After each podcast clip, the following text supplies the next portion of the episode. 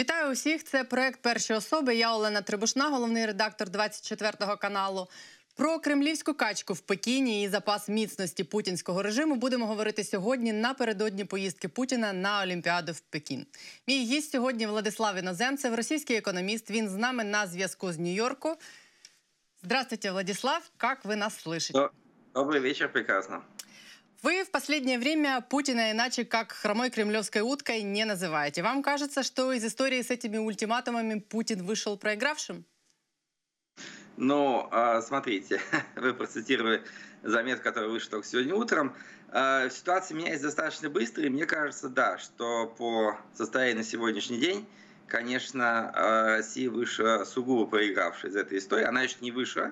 У Путина есть, конечно, возможности попытаться заставить себя уважать э, всякого рода провокациями, но то, что пока э, наблюдается, это действительно очень болезненное э, поражение, потому что, конечно, возможно, Путин не рассчитывал на то, что Запад примет его ультиматумы, но то, что сейчас получилось, это, конечно, гораздо ниже того, ниже той нижней планки, на которую он мог рассчитывать. А что его подвело? Он не ожидал такой э, прямой и резкой реакции Запада? Вы знаете, я думаю, его подвело э, ощущение э, того, что весь мир действует и развивается так, как действует и развивается сама Россия под руководством Путина. Потому что э, у Путина есть глубокое понимание того, что есть люди, с которыми можно иметь дело, все остальные это те, кому ну, фактически нечего сказать, и нельзя их принимать во внимание. Поэтому расчет Путина был на определенную договоренность с Соединенными Штатами – он видел попытки, он делал попытки этого еще при Трампе.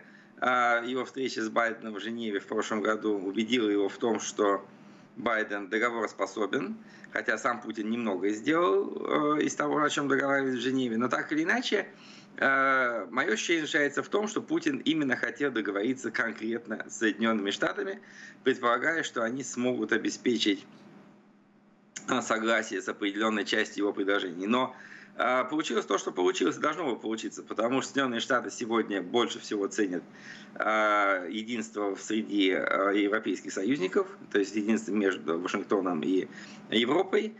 Соответственно, в Европе никто не мог гарантировать не то, что единодушие в поддержке путинских предложений, но даже большинства. Естественно, поэтому мы увидели то, что увидели. Мы увидели ответ НАТО более радикальный, чем ответ Вашингтона. А, и в итоге, естественно, американцы не могли, а, даже если бы хотели, а там есть силы, которые, безусловно, хотели бы договориться с Путиным, но они все равно не смогли предложить что-то, что могло бы Путину удовлетворить. Вот, собственно, и все. То есть Путин посчитался в первую очередь в, том, в субъектности международных отношений. Он забыл о том или не хочет принимать во внимание, что на сегодняшний день Э, политика договоренности нескольких великих людей э, ушла в прошлое. На сегодняшний день решения принимаются более открыто и более коллективно. Но тем не менее, я так понимаю, что еще очень рано говорить о том, что э, вот эта угроза масштабного вторжения полностью исчезла. Вот буквально только что американские газеты и Вашингтон-Пост и Нью-Йорк Таймс написали о том, что у них есть новые данные э, разведки американской из Белого дома. Источники им сообщили, что якобы российская сторона готовит новые провокации, якобы они готовят какие-то постановочные кадры с э, имитацией украинской техники, с имитацией большого количества жертв, чтобы использовать это как повод для вторжения. И журналисты утверждают, что якобы то, что эти данные были обнародованы американской разведкой, снимают угрозу того, что это теперь может случиться. Но я так понимаю, что какая-то подготовка к каким-то действиям в Кремле все еще рассматривается, потому что даже и самой этой ситуации, которая сложилась, Путину ну, нужно выйти с каким-то там красивым лицом, он должен хотя бы в глазах своего народа выглядеть как победитель. Ну, понимаете, э, я как бы изначально, я об этом много писал и комментировал, я изначально не верил в возможность такой войны. И сейчас я продолжаю в нее не верить. Многие эксперты, они, допустим, говорили, что осенью вероятность войны была выше, чем сейчас, э, что, может быть, она снова станет более высокой весной. Э, и, по сути дела, в основном говорят о том, что есть проблема в сроках нападения, но не в самом его факте. Э, на мой взгляд, нападение России на Украину, э, масштабная агрессия, она изначально была исключена. Э, потому что сегодня Россия банально не столь сильна, чтобы победить Украину в открытом сражении. Э, невозможно предположить, что российские армии могут дойти до Днепра, что контролировать эту территорию тоже практически невозможно. Э, Россия сейчас, э, Украина сейчас получает большое количество оборонительного вооружения. Украинская армия очень сильно спрогрессировала с 2014 года. То есть мое ощущение заключается в том, что Путин не готов идти на открытые конфликты и преодолевать мощное военное сопротивление. Я бы даже сказал, Э, это, конечно, может быть там, хорошо или плохо воспринято, я сейчас в данном случае не об этом, но я бы даже сказал, что если бы украинская армия э, э, оказала сопротивление зеленым человечкам в Крыму в 2014 году, то не было бы ни аннексии Крыма, ни войны в Донбассе. Когда Путин сталкивается с серьезным сопротивлением, он, как правило, довольно быстро сдает назад. Там, где он видит, что сопротивления нет, он готов идти вперед. Сейчас с Украиной не та ситуация, когда сопротивления не будет. Оно будет. А, и сейчас Запад, который поддерживает украинский народ, он, безусловно, будет, мягко скажем, очень удивлен, если Украина не окажет сопротивления агрессии. Поэтому Путин понимает это, и я думаю, что вторжение невозможно. А, Путин человек а, очень осторожный, я бы даже сказал, часть трусливый, и в этом отношении он никогда не отдаст приказа войскам перейти границу, потому что можно э, действительно прикидываться, э, что у тебя нет войск в Крыму, можно рассказывать о гуманитарной интервенции в Южной Осетии и так далее, но вот просто реально начать войну с соседним государством, не спровоцированно, практически невозможно. Что касается провокаций, я абсолютно убежден, что они могут быть. Э, я абсолютно убежден, что Путин будет э, придумывать их, даже если их нет что это будет подаваться в качестве телевизионной картинки не только в России, но и во всем мире – у Путина сейчас существует очень серьезная обида на Запад за то, что его не поняли, э, и вот даже последние его переговоры, э, в них доминирует эта ну, такая нотка, что вот мы предложили, в общем-то, единую безопасность, вы нас отвергли, Киев обещал нам Минские соглашения исполненные, он их не выполняет, в общем, как все ужасно и плохо. Вот, в этом, поэтому я думаю, что Путин будет предпринимать какие-то провокации и еще более входить вот в имидж обиженного так сказать, э, политика, который хотел как лучше, а получилось как всегда. Но э, это не означает по-прежнему, что большая война возможна. А, вы не верите в, в ту такую слегка конспирологическую теорию о том, что вот Путин сейчас опять в Олимпиаде, ну, на Олимпиаде в Пекине, а каждый раз, когда Путин на Олимпиаде, его ястребы кремлевские устраивают где-то там, что-то там, то в Грузию вторглись, теперь, возможно, в Украину. Вы не верите в то, что сейчас это может случиться? Потому что многие к этой дате относились так э, напряженно и с опаской. Нет, я вот не верю. Опять-таки, ситуация с Грузией, и здесь я тоже э, понимаю, что могу нарваться на очень большую критику, но ситуация с Грузией, ситуация с Украиной очень сильно отличалась. Я э, буквально на второй или третий день э, войны в Грузии э, тогда в Москве выпустил статью в большой независимой газете, где, в общем-то, сказал, что российское, российские действия были вполне оправданы. Э, и я остаюсь при том же мнении, что Саакашвили совершил серьезные ошибки – начав провокации против миротворцев, потому что Россия получила легитимный э, повод, легитимную причину для ответа. Он был, может быть, диспропорциональным, но так или иначе, та риторика, которую президент Медведев использовал при обосновании войны в Южной Осетии, она полностью ложилась на западную риторику гуманитарных интервенций в Косово, например. И в этом отношении Россия тогда, как ни странно, находилась в определенном тренде – Э, с Западом, а не шла против него, как это сейчас происходит в Украине. Поэтому э, мне кажется, что э, параллели между войной восьмого года и тем, что может произойти сейчас, они практически невозможно. Тем более, что мы прекрасно понимаем, что в восьмом году в Южной Осетии, понятно, это могло быть там не санкционировано ООН, но это было санкционировано и договорено в рамках СНГ, стояли российские миротворцы, которых, как мы знаем, якобы в Донбассе нет. А тут как раз сегодня посол в США, господин Антонов, заявил, что очередной раз призвал американцев иметь в виду, что Россия не является стороной конфликта в Донбассе. Что очень смешно, на мой взгляд. Но так или иначе, официальная версия именно такая. Поэтому защищать там российские войска невозможно, их там якобы нет. В этом отношении еще раз повторю. Мне кажется, что ситуация очень различная. Я вполне допускаю возможность провокаций, вполне может быть с жертвами, но э, случай, когда Путин отдаст приказ вооруженным силам Российской Федерации перейти украинскую границу, я не вижу. А можем ли мы в целом ожидать каких-то, не знаю, геополитических, тектонических сдвигов после этой поездки в Пекин? Ведь многие говорили, что э, в истории с э, планами Украины, э, с планами Путина атаковать Украину есть связь с какими-то мечтами э, Китая атаковать э, Тайвань, что это связанная история, что Пекин якобы подталкивает Кремль к тому, чтобы напасть на Украину, чтобы это развязало им руки и отвлекло внимание от Тайваня. Не думаете ли вы, что вот Путин же должен встретиться еще до начала Олимпиады с э, главой Китая? Могут ли они там о чем-то таком договориться, что повлияет на расклады в геополитике в ближайшее время? Ну, я не думаю. На самом деле, смотрите, Китай, э, к нему можно по-разному относиться. Э, и можно утверждать, что он действительно ревизионистская держава, которая а, пытается оспаривать современный мировой порядок, вполне возможно. Но э, к Китаю, китайскому руководству и китайским э, экономическим успехам и его развитию я отношусь с очень большим уважением, просто потому что действительно то, что сделала эта страна за последние 30-40 лет, не делал в мире никто. И китайское руководство, оно вполне возможно э, сказать, его обвинять в нарушении прав человека, говорить о том, что оно противостоит западным ценностям, но вот чем оно точно является, это оно не страдает шапка за китайцем и авантюризмом. Поэтому мне кажется, что в целом э, проблема Тайваня, она тоже несколько переоценена. Я вполне предполагаю, что Китай будет еще десятилетиями проводить всякого рода подрывную идеологическую работу, э, потому что на острове тоже достаточно много прокитайских сил – которые хотели бы воссоединения с континентом, но э, такая же прямая агрессия Китая против Тайваня кажется мне тоже довольно маловероятным. Я думаю, что Тайвань для Китая также является предметом торга с э, Западом э, с точки зрения геополитической стратегии, как э, по идее могло бы быть для Путина там как торг с Украиной или с Западом по Донбассу. Я, например, считал и считаю, что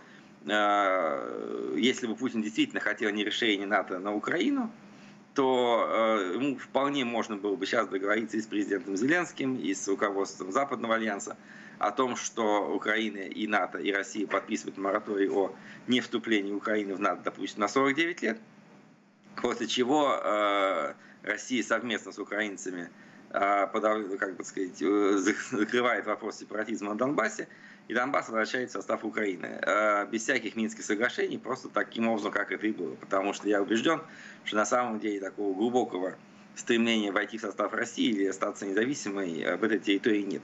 И тем самым, фактически собрав некие козыри, которые Путин накопил с 2014 года, он мог бы разменять их на действительно гарантию не вступления Украины в НАТО, и все стороны были бы довольны.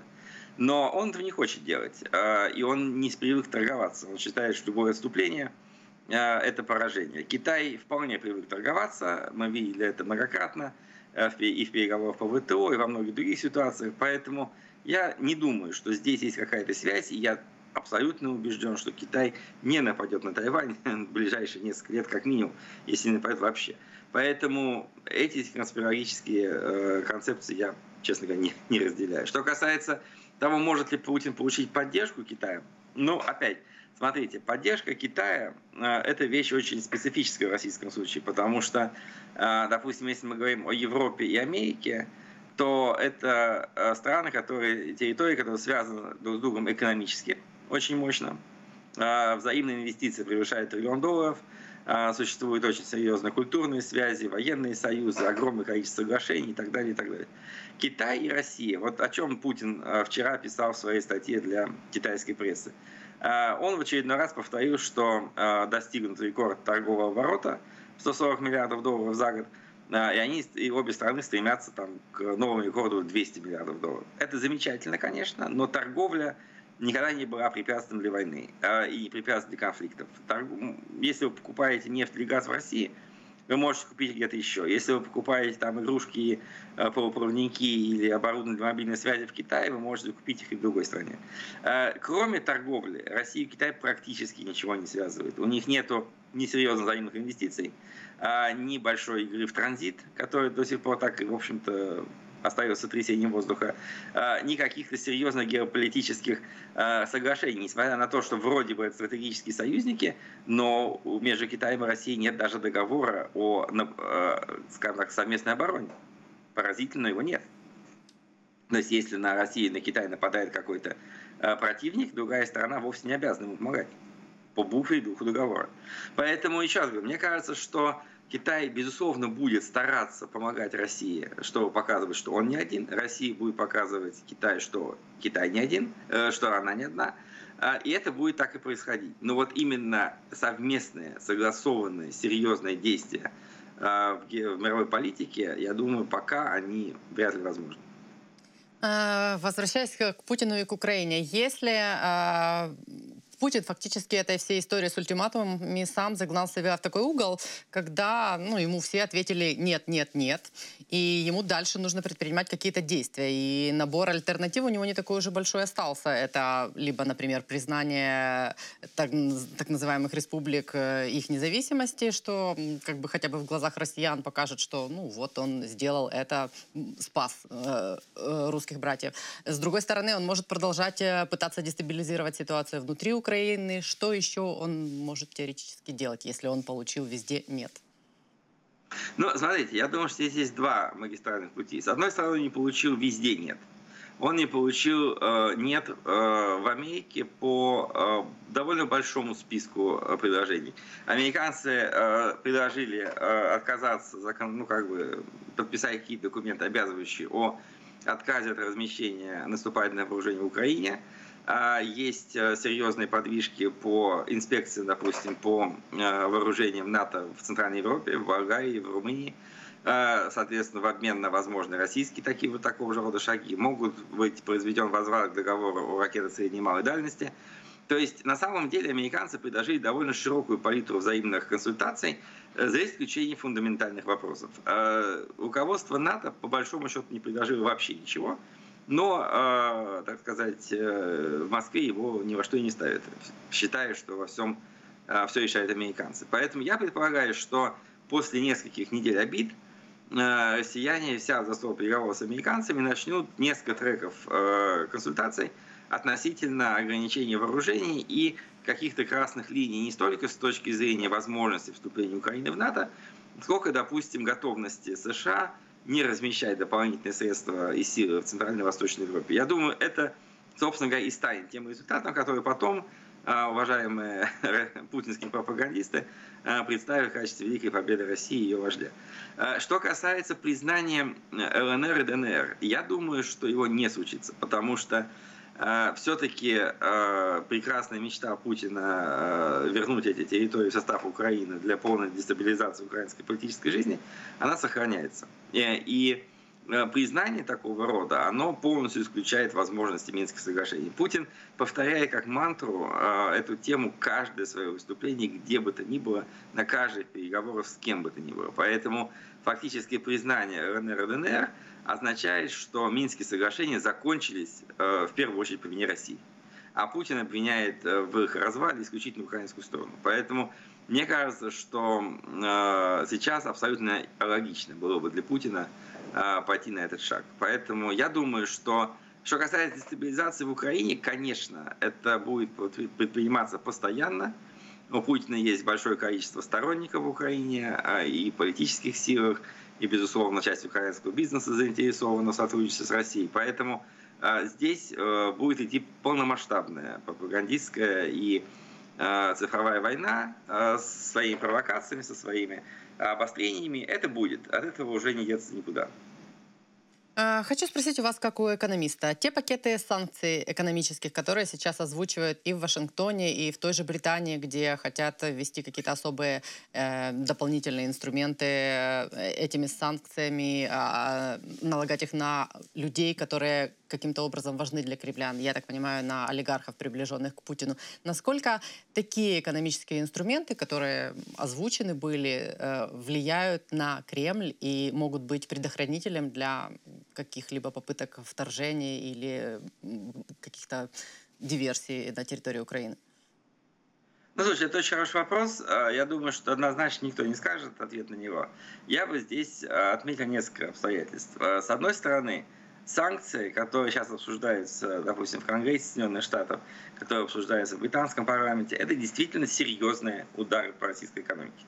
А, и вопрос не в олигархах, которые сидят в Лондоне, вопрос, конечно, в первую очередь в финансовых ограничениях. Вопрос связан с ограничением поставок технологических товаров и многих-многих других обстоятельств. Если эти санкции будут введены, то действительно российская экономика получит серьезный удар. Не, не, не фатальный, но серьезный. Гораздо более серьезный, чем в 2014 или 2016 году. Проблема заключается скорее в том, что я не очень верю в возможность введения таких санкций. Потому что, смотрите, э, если Россия, еще раз повторю, э, вторгается в Украину э, силами там 100-тысячной армии, безусловно, эти санкции будут введены, и даже без этих санкций экономика России понесет очень тяжелые потери, просто потому что действительно российский рынок станет полным изгоем, Э, оттуда будет выведено огромное количество денег, сами российские предприниматели начнут сворачивать бизнес и уходить из этой страны. Это совершенно очевидно, потому что это становится просто реально, э, так сказать, центром мирового зла. Но э, если это вторжение не случится, а я еще раз повторяю, на мой взгляд, его не произойдет, то э, введение санкций выглядит крайне проблематичным. Я уже слышу о том, что и американцы, и британцы говорят о том, что мы их можем ввести частично превентивно, но я не верю в это, потому что уже была, была фактически петиция крупного американского бизнеса к Белому дому, который считает, что даже в случае конфликта часть санкций, особенно в энергетике, надо смягчить. А, Германия будет категорически против очень многих движений. Я думаю, что тот же самый Макрон вовсе не, несчастлив тому, тем перспективам, которые сейчас открываются. И даже в Британии, на мой взгляд, э, все эти меры, которые обсуждаются, тоже не вызывают, я думаю, полного э, восторга у многих финансовых кругов и многих отраслей, которые заинтересованы реально в российских деньгах, приходящих в Великобританию. Понимаете, мне кажется, что по большому счету немножко фокус – Э, обсуждения следовало поменять, потому что э, когда мы сейчас говорим о санкциях, то речь идет о том, каким образом нанести России определенный ущерб. Э, но я бы, конечно, гораздо большим интересом услышал бы дискуссию о том, как помочь Украине, не навредить России. А в этом гораздо меньше говорится. И я с большим интересом смотрел за визитом Джонсона в Киев. А, сегодня а, был Эрдоган с подписанием соглашения о зоне свободной торговли. Вот мне кажется, что это гораздо более интересные сюжеты, которые, к сожалению, разрабатываются гораздо меньше. А, и я считаю, что самым ну, как бы неприятным для России могло бы в данном случае стать образование такой серьезной оси взаимодействия между Лондоном, Киевом и Анкарой.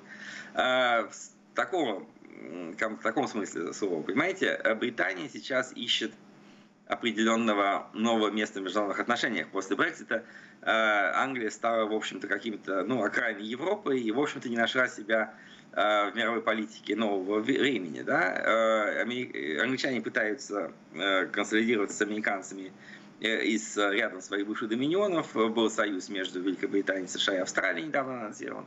А, но так или иначе в Европе англичанам тоже будет, э, конечно, некомфортно в их нынешнем статусе. Поэтому какие-то альтернативные формы объединений помимо Евросоюза они будут искать. И Э, я хотел обратить внимание, об этом тоже писал уже несколько раз в европейской прессе в том числе, что э, до вступления Британии в Евросоюз в 1973 году э, Лондон создал свою альтернативную организацию, которая называлась Европейская ассоциация свободной торговли, куда входили в свое время Швеция, Норвегия, Дания, Австрия, Швейцария, Португалия и одно время даже Финляндия. Но когда сами британцы вошли в Европу в 1973 году, фактически эта организация медленно распалась формально, как ни странно, она существует до сих пор. И в ней состоят э, норвежцы, швейцарцы, э, Исландия и Лихтенштейн. Э, но все э, уставные соглашения существуют, и эта организация действует. Она вместе с ЕС составляет так называемую Европейскую экономическую зону, European Economic Area. Так вот, на мой взгляд, было бы очень интересно обсудить вопрос о том, можно ли создать расширенную Организацию свободной торговли под руководством Великобритании, с той же самой Норвегией, Швейцарией, Украиной, Молдовой, Турцией, возможно, странами на Балканах, которые не вошли в ЕС. По сути, создав такой второй контур Европы и имея возможность и уже согласованное решение о беспошлиной торговле с Европейским Союзом, о распространении очень многих элементов европейского права на э, страны этой э, экономической зоны, в таком случае можно было фактически создать параллельное меньше Евросоюз, который бы не претендовал на деньги Европы с точки зрения сельскохозяйственной политики, структурных фондов и так далее, но при этом э, фактически стал бы младшим партнером Европейского Союза с, э, во главе с Великобританией и четко покрывая вот эту восточную периферию. Это было бы выгодно всем. Это было бы выгодно и Европе, потому что у нее снимались многие главные боли о быстром вступлении там, Украины или Молдовы. Это было бы выгодно э, и Британии, потому что она обретала новую роль в мире. Это было бы интересно и Турции, потому что она фактически посылала бы такой ну, плевок в адрес Евросоюза, который 50 лет не мог ее принять, когда она стремилась и стояла у нее в предбаннике. И, безусловно, это создает определенный балансир, потому что страны э, этого союза могли бы быть и в НАТО, как Турция, и Великобритания, и Норвегия, э, и в то же время и вне НАТО, и вне Европейского Союза. То есть, по сути, это некая э, новая конфигурация, которая бы действительно закрыла Европу с Востока. А это не обсуждается, да, только обсуждается вопрос, как наказать Абрамовича, Хотя на самом деле я думаю, что Путину от этого ни холодно, ни жарко, честно говоря, потому что э, люди, которые сейчас вывели основные капиталы в Лондон, они по большому счету, ну, не только кошельки Путина, они э, люди, которые давно хотели бы встроиться в, в Запад и, и встраиваются, да, там какая-нибудь владелец Альфа-группы или Михаил Прохоров многие другие российские бизнесмены уже продали большую часть своих российских активов. И главная проблема в том, что эти люди на Путина не влияют. Понимаете, вот э, на Западе существует очень серьезное а, ощущение, что а, если, так сказать, там какой-нибудь э, Ротенберг э, или Фридман или Абрамович а, придут к Путину и скажут, Вова, ну что происходит, у нас теряются деньги, давай успокойся своим Крымом и чем-то еще, он их послушает. Но это совершенно неправда. Знаете, это вот это вы смотрите, и Запад смотрит на Россию со своих собственных точек зрения. Потому что когда, допустим, крупный немецкий бизнес – приходит э, к канцлеру и говорит, что, слушайте, если вы разорвете отношения с Россией, у нас наступают проблемы, и э, германское руководство, и американское руководство, и британское руководство прислушивается к этому, то недавние новости, по-моему, вчера и позавчера в России прошла новость о том, что э, Герман Греф, руководитель сберегательного банка, крупнейший банк Российской Федерации, э, сейчас устраивает типа учения э, внутри своего банка на, на случай отключения э, там, SWIFT и международных платежных систем. Вот если бы это происходило не в такой стране, как Россия, то и господин Греф, и руководство Ассоциации российских банков поехали бы в Кремль э, и пытались убедить президента в том, что не надо заниматься э, такими действиями, которые приведут к отключению нас от мировой финансовой системы. Но они не пытаются это сделать. Они уже тренируются, что будет, когда их отключат. Э, так сказать, абсолютно спокойно, смотря на то, что изменить позицию Кремля бизнес не может. И вот это должно быть на Западе, на мой взгляд, понято, потому что э, Россия не Запад в России бизнес не имеет права голоса. Он может только собрать деньги и уехать. Это все, что может сделать. А повлиять на Путина он, к сожалению, не может. А что же тогда может повлиять на Путина и как Запад может повлиять на Путина, чтобы это было, чтобы он почувствовал, что это будет больно? Э, смотрите, э, опять-таки, э, чтобы он почувствовал, что это будет больно, это будет больно не только ему, а всем. Я бы не советовал это делать. То есть в данном случае ну, опять, я этот совет в свое время, у меня был большой доклад в немецком обществе внешней политики еще в 2015 году. А, и а, тема тогда, ну, понятно, это был как раз э, разгар событий в Донбассе, а, и все очень внимательно смотрели за происходящим в Украине. И вопрос, естественно, стоял, что делать с Россией, что делать с путинским режимом. Мой ответ был очень простой. Его можно только пережить.